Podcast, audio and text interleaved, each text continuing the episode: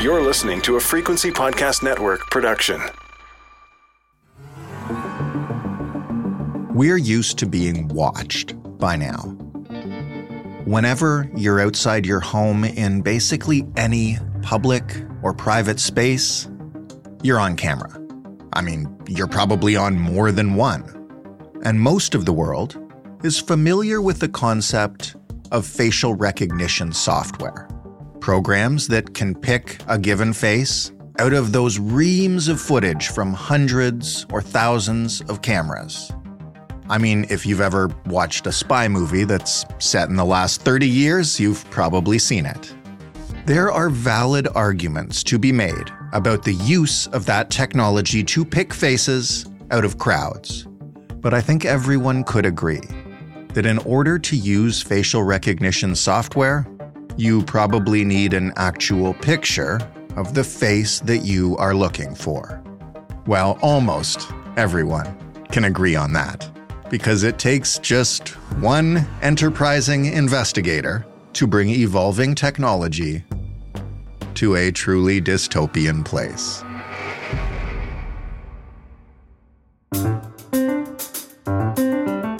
I'm Jordan Heath Rawlings. This is The Big Story. Dhruv Mehrotra is a staff writer at Wired. Hi, Dhruv. Hey, thanks for having me. Why don't you start with the murder of Maria Jane Weidhofer, if I'm saying that correctly, and, and what cold case detectives were working with in that situation? Sure. Um, so, Maria Jane Weidhofer, uh, she was 32 when she was found strangled and sexually assaulted at Tilden Regional Park this is in Berkeley, California, or near Berkeley, California, and it was uh, in 1990. So, from what we know about this case, you know, she went out for her routine jog in the evening and essentially never came back. The East Bay Regional Parks Police Department was the investigating agency in this case. Um, at the time of the homicide, there were very few leads. Uh, basically, it was some eyewitness descriptions of uh, what they described as a suspicious man with a mustache, and then some DNA was found at the crime scene. So there's not a lot. Um, and as the years go by and nothing emerges, what did police decide to do?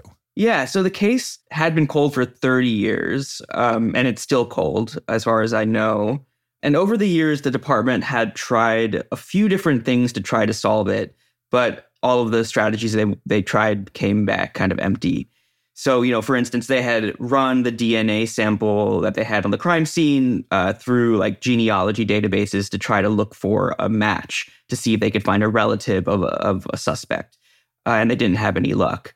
They also tried, you know, putting out um, a reward um, to for anyone who had information. I think it was like ten thousand dollars, and no one came forward. So in 2017, as what appears to be a kind of not like a last ditch effort, but it is like a dubious strategy. A shot in the dark, maybe. Yeah, shot in the dark is probably the right way to to to, to phrase that. But uh, in 2017, they worked with a company called Parabon Nanolabs to algorithmically reconstruct the face of the suspect whose DNA was on the crime scene.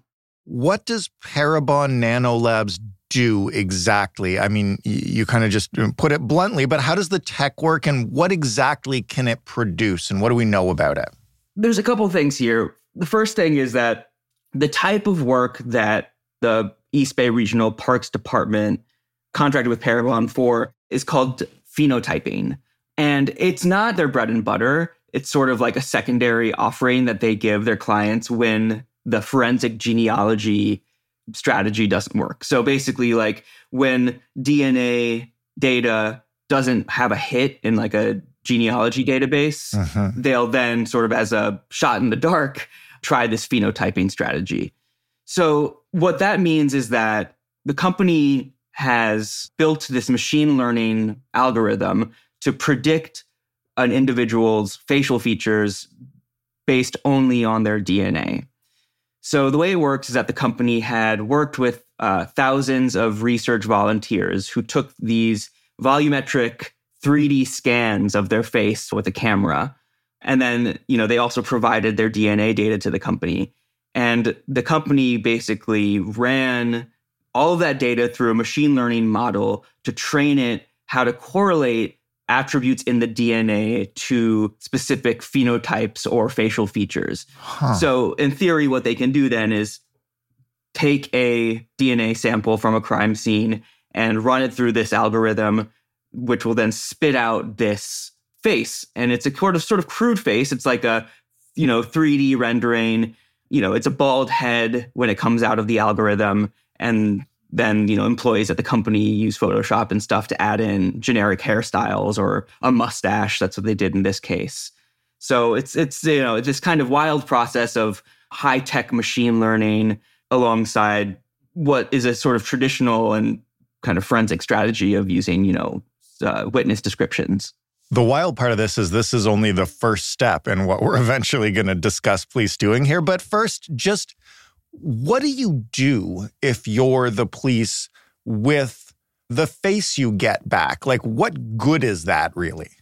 The way that the company intends these faces to be used is to sort of exclude certain suspects, right? So if the face comes back as a white male of, you know, Eastern European descent with a few freckles, and they have a suspect list of a bunch of black men uh, with no freckles, then you know this is supposed to be a lead kind of a tool that they could use to like you know narrow down the pool of suspects to focus their energies on you know just the suspect whose DNA has you know attributes that were found in the crime scene DNA. It seems like um, I mean, kind of an AI version, a computer generated version of a witness sketch, really.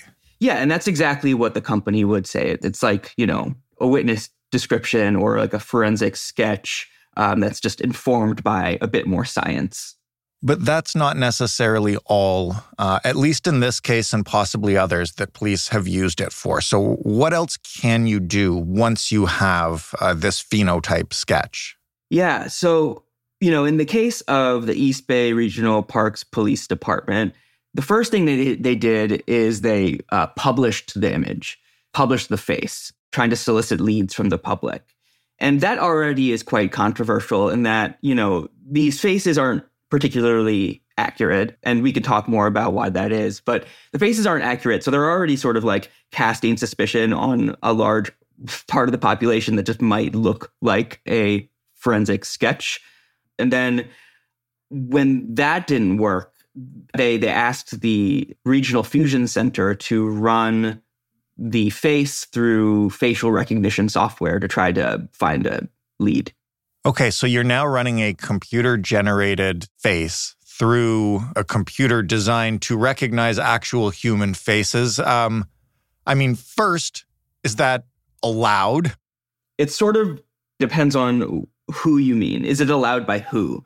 It's not allowed by the company Parabon Nanolabs. It's explicitly in their terms of service that these faces are not meant to be used for facial recognition.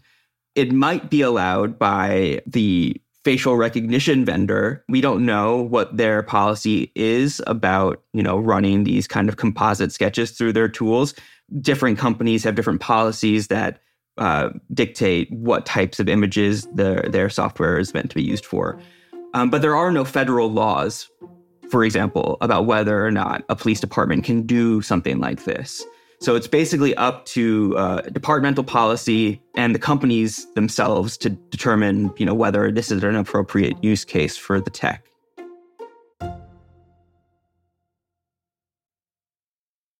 You're now uh, running computer scans of a computer scan. So I'm trying to figure out like what you would possibly get back from this that could help an investigation.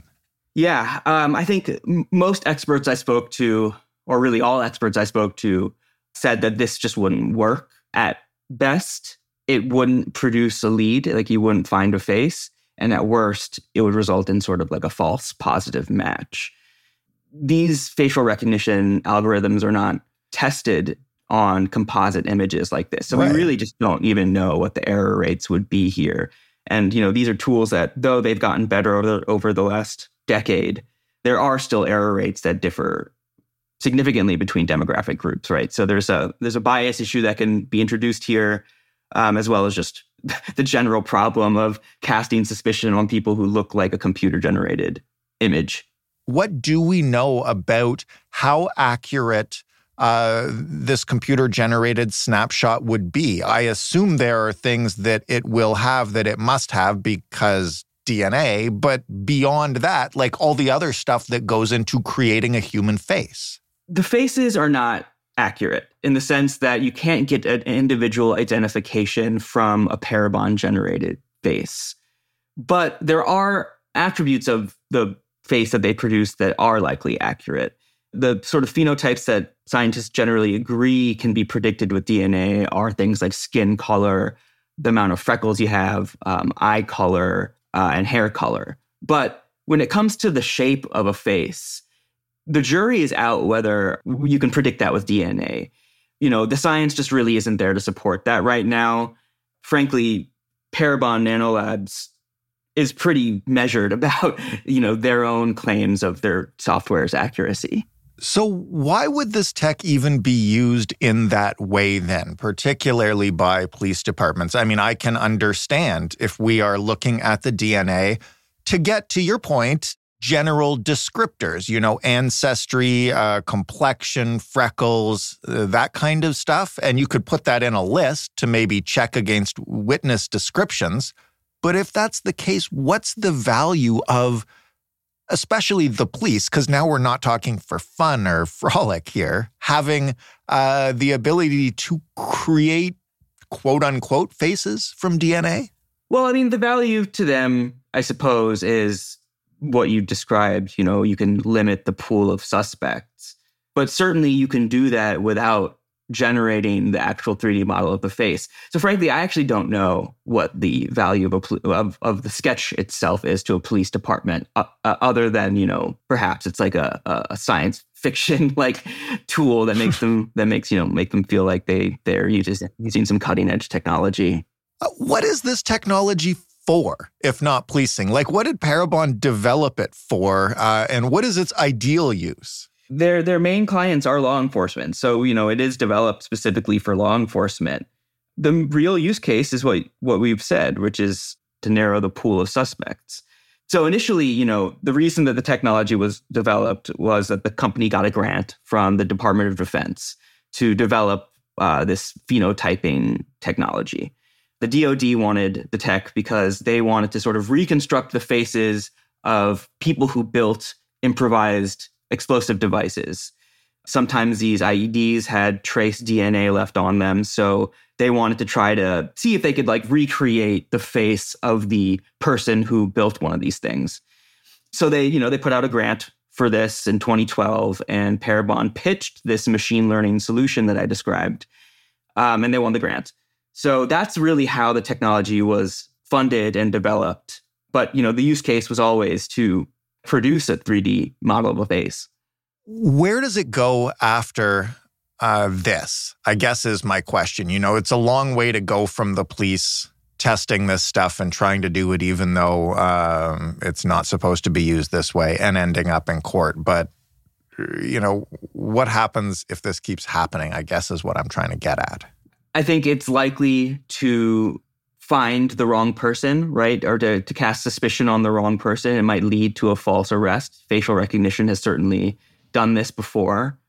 Um, and generally, it just sort of speaks to this larger lack of oversight over how police are able to essentially daisy chain these law enforcement technologies together to cast suspicion on people. So I think that's the real problem that this is pointing to here and, you know, what law enforcement will say is that, look, we only use this stuff to produce leads. You know, we always are going to follow up on the lead that, that a facial recognition search provides us. But the, the truth of the matter is that there still have been wrongful arrests this way. Mm-hmm. And, you know, without any kind of oversight over how this tech is used, you know, I think police will continue to use it inappropriately. And, and frankly, they've, they've used facial recognition and similarly dystopian ways before. One kind of dramatic example here is the NYPD had a suspect in a case had looked like Woody Harrelson, according to um, a witness. So the NYPD ran a photo of Woody Harrelson through the facial recognition algorithm to try to, you know, find a suspect. so, you know, these tools are they're not tested in the ways that law enforcement actually ends up using them. So that's the reason why we need oversight. When you talk about this stuff with civil liberties advocates uh, or people, you know, who look at how the legal system works, and you walk them through the double step that police uh, performed here with uh, these two techs, what's their reaction? Oh, I mean, they range from um, like a face palm to a um, you know, expletives. no one is happy about this. This is like not, again, this is just not a good use of both tools. Um, and, you know, we can talk about whether there are use cases that are uh, that are that are useful for both of these tools, but you know, combining them together is just such a red flag for for civil libertarians, privacy advocates, and um, defense attorneys. The last question, though, is um, I think we probably both agree that police are not going to just abandon either of these technologies because they're not quite perfectly accurate. And as well, uh, technologies like these and others are only going to get better. Like, how will civil liberties advocates, sure, and police associations, sure, but like the courts are going to eventually have to grapple with this stuff, right? Like, how do we prepare for where this is going? The real check here is when evidence from one of these tools gets introduced into court, right? That gives the defense an opportunity to uh, question the admissibility of the tool so they can do these admissibility hearings where experts will have to testify about their accuracy. I think educating, let's say, uh, defense attorneys about the risks that this type of technology poses is a, is a huge thing. I think judges are going to have to start to grapple with the error rates of the type of technology that law enforcement use. Yeah. But I think, you know, even backing up a step, oftentimes this technology, this sort of lead generation technology, doesn't get seen in court, right? That's what gives cops the ability to, you know, go to psychic mediums or things like that to try to find suspects. Like that stuff doesn't have to show up in court. The only stuff that shows up in court are the sort of what results from the leads that law enforcement gets. So facial recognition, you know, has has I think only been challenged in in maybe two court cases in an admissibility hearing, right?